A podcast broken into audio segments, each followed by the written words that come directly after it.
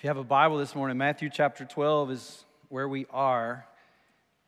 It's taken us some time to get through the twelfth chapter of Matthew, I think about six weeks now. It's been a wonderful journey. I'm thankful for it. And it's appropriate where we find ourselves today at the end of Matthew chapter twelve. I think it's appropriate in light of what we just experienced in the last couple of moments. I think it's appropriate because of what we're going to experience tonight when we gather back together in this place at six o'clock. Jesus has something to say to our hearts this morning about his family and our place in it. Matthew chapter twelve, verse forty-six says that while he was still speaking to the people, that is, Jesus was speaking to the people, behold, his mother and his brothers stood outside, asking to speak to him. They couldn't get to him. They send a message through somebody. Would you tell him, his mom's here, his brothers are here, we want to talk to him. But he replied to the man who told him, "Who is my mother? And who are my brothers?" And stretching out his hand toward his disciples, he said, "Here are my mother and my brothers. For whoever does the will of my Father in heaven is my brother and my sister and my mother." Now listen, in Jesus' day, not unlike our day, but even more so, family was everything. You don't have to read the Bible long until you kind of come across that. So-and-so begets so-and-so. Don't you love it when that's your devotional reading for the day? And so-and-so begets so-and-so. Somebody was of the house of this and the house of that. They were of this tribe or that tribe. In fact, in those days, your family was also probably the source of your income. It was your career. It was your vocation. Oftentimes, that was passed down through the generations. Your family, your tribe, your people, that was your identity. That's what defines you. For many of us here today, we would say that's true of our family. We, we find a great deal of who we are, our identity, in our earthly families. For right reasons, God created the family. We go back to Genesis and we see that with our first mother and father, Adam and Eve in the garden. And the Bible's filled with instructions related to how you and I are to live faithfully before God within the context of our families. So many principles and instructions that we find in God's Word related to family. But here in our verses today, Jesus does something extraordinary. He is here radically expanding what it means to have a family. Here we have Mary and Jesus' brother standing outside this crowded home where Jesus is. And they're trying to get to him. They want to have a conversation with Jesus. He's difficult to reach at this point. Now Mark tells us in his gospel in chapter three that Jesus' brothers, at least his brothers, they weren't following Jesus. They weren't yet believers that Jesus was the Messiah. That's going to happen post-dying on the cross. That's going to happen after rising from the dead.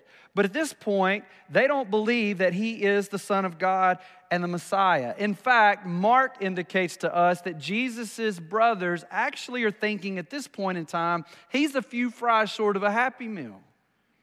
They're thinking something's not right with our brother. They're concerned for him. They're probably there that day to try to shush him, to try to throw him in the back of the station wagon and take him home. Now, it's not clear how strong Mary's faith might have been at this point, but related to his brothers, it's quite clear. So here's Jesus' family. They're standing outside. They want to have a conversation with him. Somebody tells Jesus, your mom's here, your brothers are here, they want to talk with you. And his response is verse forty-eight, "Who is my mother? And who are my brothers?" Now think about what a shocking statement that must have been if you're his mom. Mary's life, just to remind you, as a young girl, got flipped upside down the day the angel came to her, right? And told her that she was going to bear the Son of God in her womb. Any plans that this young lady had, they were obliterated in that moment. She goes into labor while traveling with Joseph, gives birth in a barn behind a shady one-star hotel. has to tear up strips of cloth to make a bed in an animal trough for her baby. Her and her young husband don't even get a honeymoon. In fact, they have to live the first season of their marriage together as a young family as fugitives, in hiding, on the run from crazy King Herod. It's an understatement to say that because of Jesus, Mary's life was difficult. It's an understatement to say that because of Jesus, Mary's life was challenging, that it was a life without comfort, it was a life without ease. And for Jesus to say in this moment, "Who is my mother?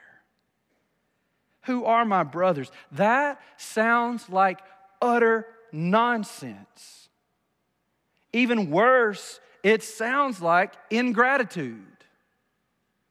But I assure you that it's neither. Jesus is neither nonsensical nor ungrateful in this moment as it relates to his family, especially to his mom.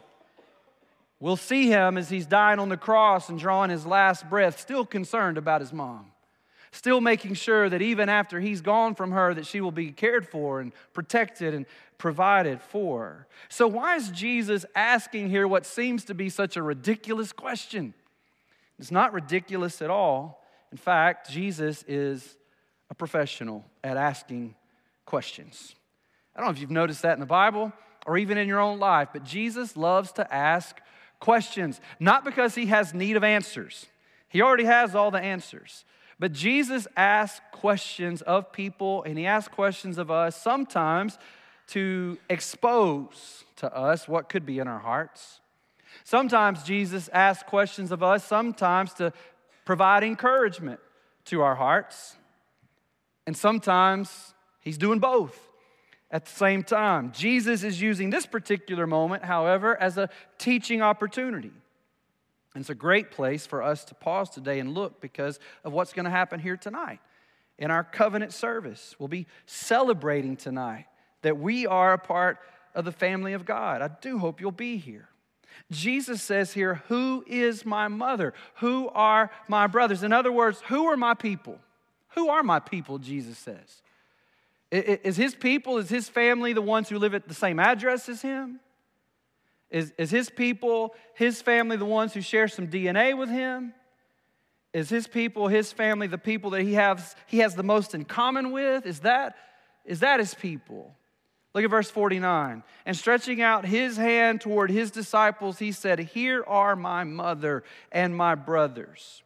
For whoever does the will of my Father in heaven is my brother and sister and mother." Jesus points at his disciples and he says, "This is my family. These, these are my people." And let me remind you what a broad collection, dare I say, of even weirdos Jesus had as his followers. They were like us, y'all, just people with their hang-ups and their, their weird things about them, and they didn't have a whole lot in common. They were, they seemed at least like a random and real diverse group of guys. Sometimes they argued. You can just imagine what the scene must have been like. Probably not the kind of people that you would have chosen to be up close and personal with twenty-four seven, three hundred sixty-five times three and a half. Probably not what you would have chosen. But Jesus says about them, "These are my mother and my brothers." These people right here, they're my family. What is he saying? What is he doing? Here it is. He is radically redefining and expanding the idea of family. How so? This moment and what Jesus is doing in it is a glimpse and a sampling of the new family that he's establishing on the earth in the kingdom of heaven. That's so important.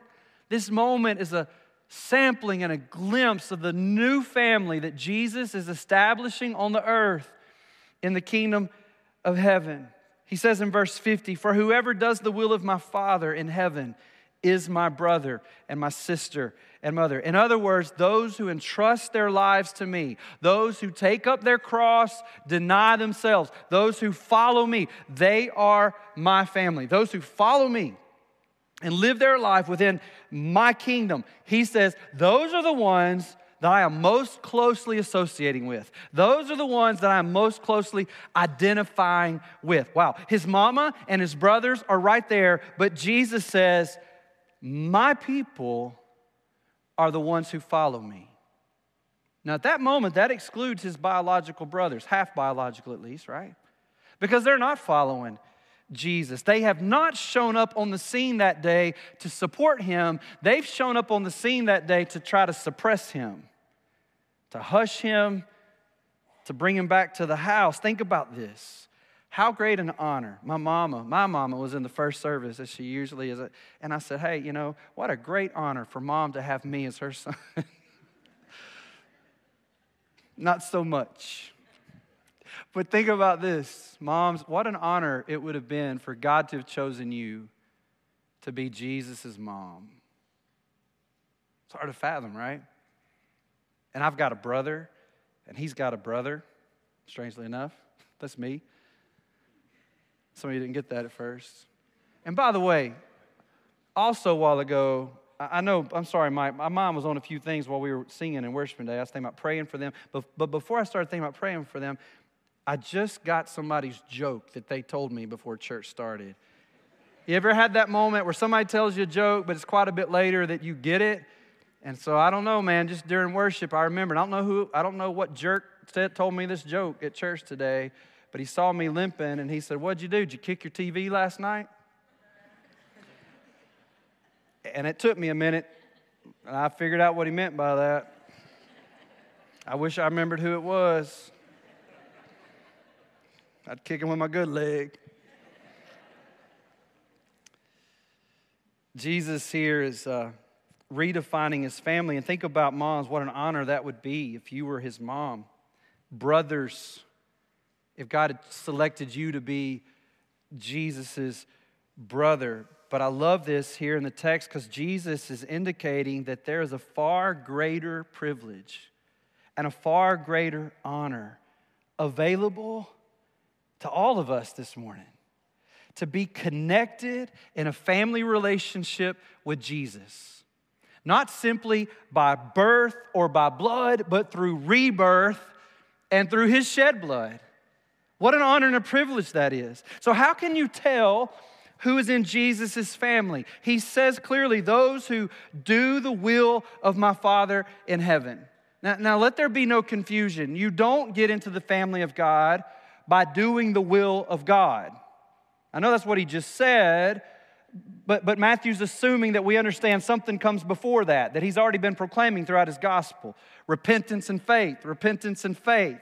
We don't get into the family of God by works, by doing. We get into the family of God by believing, by believing that Jesus is God's son, that he put on flesh, that he lived a perfect, sinless life, a life we never could. He died a death that we all deserve to die in our place to pay for our sin, to reconcile us to God. And on the third day, God raised him from the dead. The Bible says if you believe that about the Lord Jesus Christ and call on him to be saved, you will be saved. And if you really, truly are saved, guess what you're going to do? The will of God in heaven, the will of your Father who's in heaven. Ephesians two eight gives clarity to this. Paul says, for by grace you've been saved through faith, and that's not your own doing. It's the gift of God, not a result of works, so that no one may boast. Nobody in heaven's going to go, here's how I got here. I did this, I did that. No, no boasting in self in heaven, because Jesus did it all for us. Verse ten, we're his workmanship, created in Christ Jesus for good works. He saved us by grace to do good works. He saved us by grace to do the will of our Father in heaven, which God prepared beforehand that we should walk in them. Now, even beyond our earthly families, being in the family of God is our greatest and most meaningful identity. Even beyond the people that you might share an address with, or perhaps some D N A with, there's an even greater relationship now and even that. There's a more important family now than your earthly family. And that's the family of God. Now, who can be in this most important and eternal family? Look at what he says in verse fifty. Whoever. Whoever. I love that. I've been telling you throughout chapter twelve, this is the chapter Jesus is pivoting. The nation of Israel is rejecting him. He's now extending his invitation to the nations of the earth, to people like me and you outside the nation of Israel, to non-Jewish people, to Gentiles. Here he says, for whoever. And Jesus just said that whoever, and that's a big moment. What Jesus just did is he just swung the front door open to his Father's house and said, if you want to be in my Father's house, if you want to be in my Father's family, you're in that whoever. You just got to come through the door. And elsewhere, Jesus calls himself the door. He is not a way to the Father. He is the way to the Father. The way, the truth, and the life. He says, whoever does the will of my Father. Now that's clear to me, but I got to be honest with you, that's a little bit uncomfortable to me too. His whoever is so broad, there's going to be moments, to be honest with you, that leaves me a little uncomfortable. Because I'm going to realize there's some people in that whoever that I'm naturally going to say about them, wait a minute, those ain't my people. I don't know about that. They're not like me. They're not like us. They don't look like me. They don't think like me. They don't talk like me. They don't live exactly the way I live. We don't agree on all these things. But Jesus says that whoever responds to and lives in light of the gospel, that's the family of God. Now, what does that mean today for me and you practically? Well, it means this, and some of you probably don't want to hear this, especially down here in the South, man, because a lot of us have made our earthly families the ultimate. A lot of us have made our earthly families the, the pinnacle of our lives, the pinnacle of our priorities.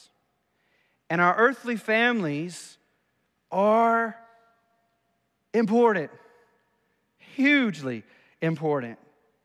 But their importance only finds its intended and true and rightful place of importance when it's placed within the larger importance of the family of God and the kingdom of heaven. Listen, if the family of God and the kingdom of heaven are a lesser priority to you than your earthly family is, then all of your passion and all of your commitment to your earthly family is misplaced and misaligned with the heart of God. The truth is, if someone is a part of the whoever, they become a part of God's family. And then that person may take a place of even greater priority than some people that I'm biologically related to. They might even have a place of greater priority than somebody that even lives in my house. Because within the family of God, there's an even higher purpose than what we have for our earthly families. There's a higher reason for our relationships than even the relationships that we have with our earthly families. You say, Pastor, this sounds confusing. Are you saying that we should decrease our devotion to our earthly families? Absolutely not. I would argue the opposite. I would say pedal to the metal, let's amp up our commitment and our devotion and our obedience to God and the roles that he's called us to in our earthly families. But I would say, let's make sure that we are doing that within the larger context of the kingdom of heaven and the spiritual family of God. In Jesus, we're now part of an even more important, yes, more important, and everlasting family, our spiritual family. What should that look like? I won't, I, I'm just going to let you wrestle for a minute because I know some of you are wrestling. Eh, keep wrestling. That's good. I like it. We need to prioritize our spiritual family. We know how to prioritize, for the most part, our, our earthly families. But it's even more important that we learn how to prioritize our spiritual family. What does that look like? Well, we, we are intentional to invest ourselves to honor our spiritual family. Intentional to invest ourselves to bless our spiritual family, to value them, to walk faithfully with them, because now there is no more important people in this world than our spiritual brothers and sisters. Now, I know this is hitting some of you kind of awkwardly. You're saying, Pastor, it just sounds like you're saying kind of pull back from family, disassociate from family, abandon family, neglect family. Is, is that what you're saying? Absolutely not. No. The Bible's clear. The principles are clear. Husbands, love your wives as Christ loves the church. Wives, this is what you're to do. Children, this is what you're to do. Parents, what, this is what you're supposed to do. But what Jesus is saying to us in Matthew today is that in the kingdom of heaven, we now have an even higher calling, even greater priority. We have a spiritual family now. And really, my earthly family is only going to flourish the way God wants it to flourish when I seek first His kingdom and His righteousness, His family. But some of us today, we have the cart before the horse. We have our family ahead of His family. But our family is only going to fulfill and flourish in the purposes and the plans and the heart of God when we get the order right, the plan right. Fact is, there's some people that I may be blood related to. Could even live at my same house. And if they leave this world rejecting Jesus as Savior and Lord, when they take their last breath, that's the end of my relationship with them. That's it. But when my friend Drew, he takes his last breath or I take my last breath, man, our relationship's only just beginning. We're in a family that's going to last forever. So we need to prioritize and practice loving our spiritual family, because whether you like it or not, we're going to be together forever. Now, some of you think, I don't know if I want that. Well, no, not like we are now. But there's a day coming, y'all, that all the sin and the junk and the mess that sometimes gets us sideways and aggravated and frustrated and tired of each other, one day all that's going to be gone. It's going to be something like you and I can't dream or imagine. So we need to prioritize our spiritual family today in our lives, in our schedules, in our prayers. I mean, it's natural that we build our lives right now around our earthly families. That's, we have to do a lot of that. Our children are in a small Christian school. My son plays ball. We're traveling all the time. We, we're playing in Gardendale tomorrow, you know, Tuscaloosa to Gardendale and back. And that's our close game. We were in Mississippi last week, and we're busy. I, I get that. We all get that. And I'm not suggesting that we should do anything too. We're living in a time when so-called Christians are looking for reasons to minimize the priority and the importance of gathering with their spiritual family, of being with their brothers and sisters in Christ. The stats are showing us that right now, that all across America, so-called committed Christians have fallen off in their commitment to gathering weekly from, from the rates with which they were doing that just five years ago. That's indicative of a lowering of the regard of the prioritization of the family of God. Too many Christians right now don't have deep and meaningful relationships with their brothers and sisters in Christ because the spiritual family of God simply isn't a priority to them. It's just another accessory of many accessories that's a part of their life. There's school and there's work and there's ball and there's my spiritual family. It's just kind of on the same ground as everything else in our world, if even that. In fact, for many in the church today, gathering consistently with their spiritual family, devotion to a small group, a life group, serving God together, those are oftentimes the first things to go in a busy week, where we're just so tired from everything we did. Like, oh, this week's going to be so busy. Just going. It's the first thing that we toss.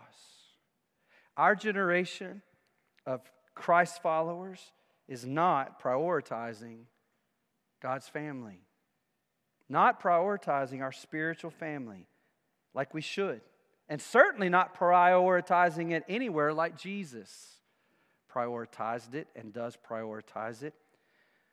Parents of some younger children here in this room today, I want to encourage you, teach your children early and often that they've got a much bigger family in their life than just the one that they live with at the house. Teach them that. Teach your children early and often to prioritize their spiritual family. And you set that example for them. When you talk about your spiritual family, talk about your spiritual family with excitement, with enthusiasm. Not this, hey, no, we got to go to church tomorrow. No, no. Hey, tomorrow we get to go to church to be with our church family. We're going to get to see them and them, and we get to do that tomorrow to worship God together with our church family. Talk positive about the people in your church.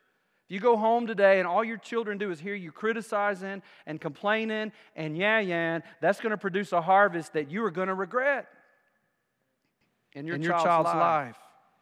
We need to prioritize our commitment to our spiritual family. Be intentional about that. Be intentional about expressing that commitment. And here's how you begin to express that commitment. It's through church membership. Now, if you want to debate me about church membership being biblical or unbiblical, I'll take that debate any place, any time. Bring it. You married guys, you know this to be true. You can only go on so long before you were married telling that sweet, pretty little thing that you loved her. Eventually, what you were saying needed to be formalized in some kind of practical, tangible way that said, I'm all in. I'm all in. So you bought a ring, you got on your knee, and you proposed to her. If you didn't do that, eventually, she's going to begin to wonder, is this stuff coming out your mouth really in your heart? Are you really in? Are you really devoted? Are you really committed to this? Listen, life's most important commitments are expressed formally. Church membership is a formal expression that says you understand that Jesus didn't just die for you, but also understand he just as much died for you and you, my brothers and sisters. And therefore, you want to do all you can do to display to your spiritual siblings, your brothers and sisters in Christ, and to a watching world that you're devoted and committed not only to Jesus, but to his family, to his people. Paul writes in Romans twelve ten, love one another with brotherly affection. There's family language. Outdo one another in showing honor. Listen, church, make the decision to prioritize loving each other. Make the decision to prioritize serving your spiritual family. And when I say spiritual family, that's not limited to the people at Grace Life. God's family is a big family, and it's global. And so we need to be tuned into that, to his household. John writes in First John chapter four, verse seven, beloved, I love that. That's family language too. Beloved, let us love one another. Why? Because love's from God. And whoever loves has been born of God and knows God. Implication is if you don't love, you have not been born of God, and you don't know God. Anyone who does not love does not know God, because God is love. In this, the love of God was made manifest among us. God sent his only Son into the world so that we might live through him. In this is love. Not that we've loved God. Big deal. You've loved God. That's easy. He's easy to love. That's not love. This is what love is. He loved us. And he sent his Son to be the propitiation, the payment, the satisfaction for our sins. Verse eleven, beloved, there's that word again. If God so loved us, we also ought to love one another. See, it's not just about vertical, God love me, I love God, right? There's this commitment and devotion. Love one another. No one has ever seen God. If we love one another, God abides in us and his love is perfected in us. The implication of what John just said there is that if the family of God isn't a priority to you, if it's not a priority to you, if there's an absence of God's love and devotion in your life or your spiritual family, John would say that's evidence in your life that there's a lack of love for God in you. You can't love God and not love your spiritual family. They go together. You can't love God and not love his family, the church. I know it's kind of the hip thing to say these days. Well, I love Jesus, I just don't love his church. That's the most stupid thing I've ever heard. It just is. I love Jesus. I just don't like his church. I just don't, I just don't love his bride. Chuck, you tell that to me, buddy. You come to me and say, Joe, I love you, but I don't like Shannon. I don't love her. We're a package deal, dude. We're one. We're the same. You don't love her, you don't love me. I don't care what you say to me. You don't love his church, you don't love him. I don't care what you say. As much as I'm one with my wife, how much more is Jesus one with his wife? Us, his church, his people, his bride. So you love them both or you love them neither. It's a package deal. And look, the fact is, loving your spiritual family, I'm not going to kid you guys today. It is going to be, and most of you probably already know this, it's the hardest thing you're going to do this side of heaven. I mean, so, to be honest, look, some of y'all are easy to love. Some of y'all are colicky. You know what I mean? Anybody ever had a colicky baby? I mean, you still loved them, but they wasn't easy as that firstborn. All us firstborns, we're easy to love, amen? I'm just kidding. Truthfully, loving our spiritual family faithfully and deeply is one of the hardest things that you're ever going to do. Just ask Jesus. Ask the one who suffered and died for his spiritual family how hard it is. And listen, if you suffer in the challenges and the hardness of loving your spiritual family along the way, or even if you suffer because of and at the hands of your spiritual family along the way, then count that a privilege. Count that an honor, because you're walking the same path Jesus walked. You're walking in the footsteps of Jesus. You say, yeah, but Pastor, I've, you just don't know. I've got church hurt. Welcome to the party. Listen, I have no desire to look Jesus in the face, seeing just above his eyes these scars in his forehead from the crown of thorns being crammed into his head. I have no desire in that moment to say, Jesus, listen, I love you, but I'm not going to be committed to your church because I got church hurt.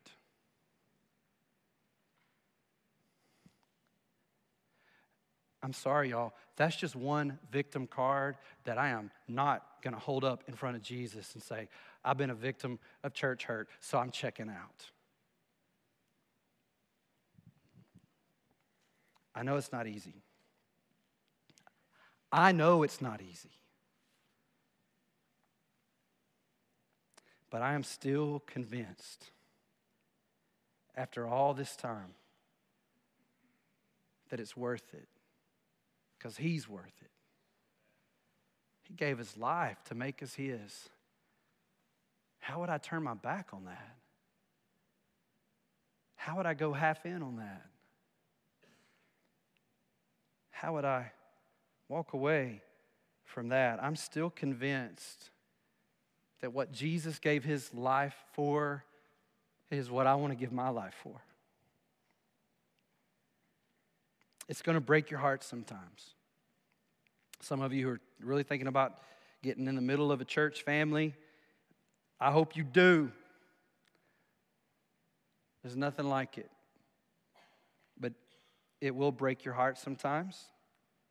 It will hurt your feelings sometimes if you're doing it right. Now, you can do, you can fake it and, like, just show up. Now, that's not what I'm talking about. That's the safe path. But if you're really doing it right, it's going to be hard, but so worth it. And, and then there's the pain of just growing spiritually. The Bible calls that sanctification. God's making us more like Jesus. And that process can be a little painful along the way, too.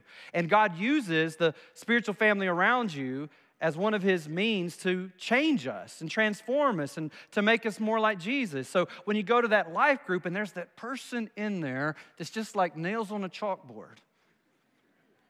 And despite the fact that on top of the conversation guide it says, don't do all the talking, you know they're going to do all the talking. And you're just tired because you stayed up watching your Auburn Tigers play till two o'clock in the morning. And then all of a sudden you get in your life group and it's nails on the chalkboard and you're like, Jesus, you're going to have to get me through this today. If you can understand what I'm telling you, that means you're in the right place. Those hard moments and difficult moments, challenging moments, those are moments when God is knocking off the edges in our life, the stuff that's me and not him, right? And he's sanctifying us and changing us. Or when people in your spiritual family speak hard truth to you, may God give you a brother or sister in the Lord that loves you enough to tell you the truth to your face. And that can be painful, but so needed. And so for your good. Growing spiritually is going to hurt sometimes. And then there's the pain of people letting you down, not meeting your expectations, of disappointing you. And you will be that person to somebody else somewhere along the way too, mind you. And that can be painful. But go back to what Jesus said in Matthew twelve. He pointed at his disciples. This is stunning. He points at his disciples and he says, "This is my family. I'm all in." And you knew what he knew of them when he said that in that moment? He knew they're going to hurt him. They're going to abandon him. They're going to betray him. They're going to walk away. They're going to disappoint him. He knew, I'm going to take my closest three men in this circle on the night that my heart is breaking. I'm going to take them to a prayer meeting with me, and I'm going to say, "Pray for me," and they're going to sleep on me. And I'm going to wake them up, and they're going to go back. You imagine that tonight, your heart's devastated. The worst thing that's ever happened to you happens tonight. You call up your best friend, your brother, your sister in Christ. You get them on the other end of the phone, and you're pouring your guts out to them. And then there's a pause in the conversation. You realize there really is no conversation because you hear snoring on the other end of the phone. Jesus knew that about these men. He says, "But these are my people. These are my family." Peter's sitting there. He's pointing at Peter. This is my family. And he knows Peter. He knows Peter is going to deny him. Three times, "This is my people, this is my family." Amazing to see the love of Jesus for his family.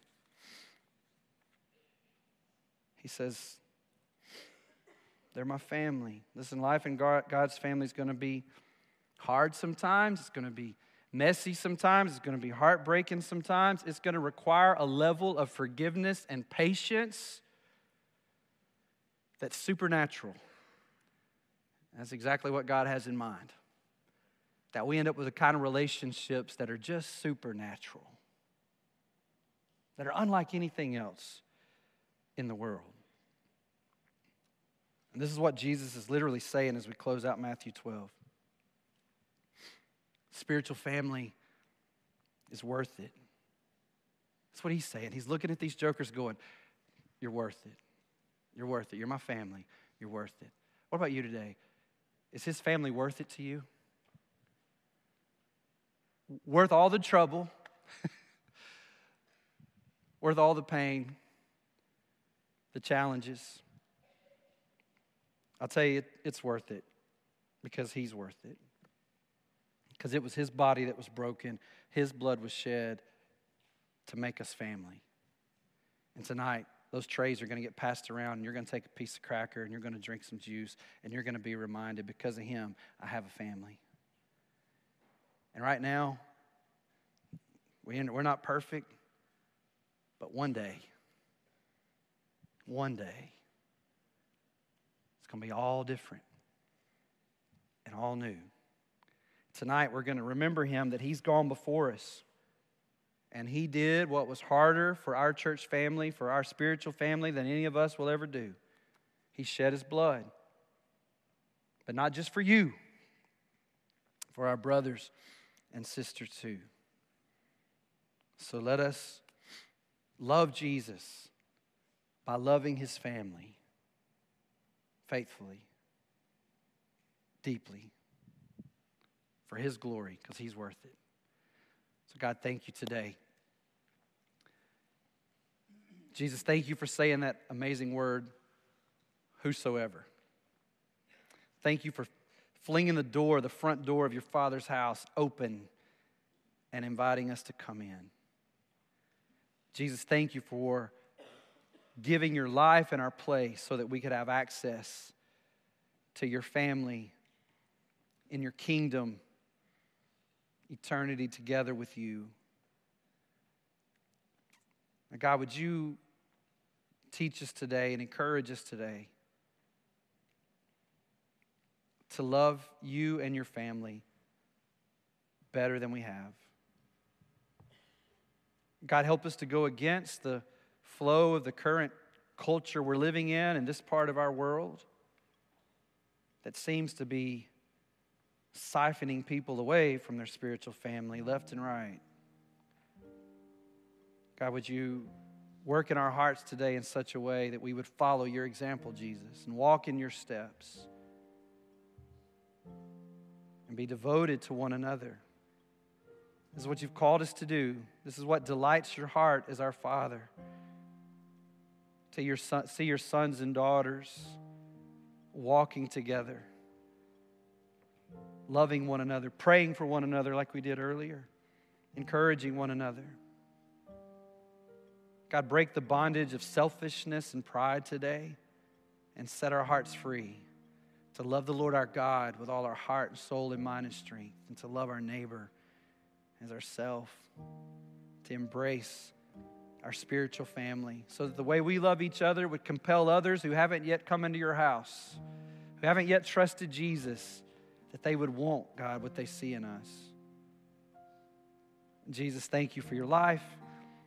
Thank you for your sacrifice. Jesus, you're everything to us. You're more than enough. You're our all in all to us, God. You're all we need. We love you and we thank you and we praise you, and it's in your name we pray. And I want to invite you to stand. Let's worship him together.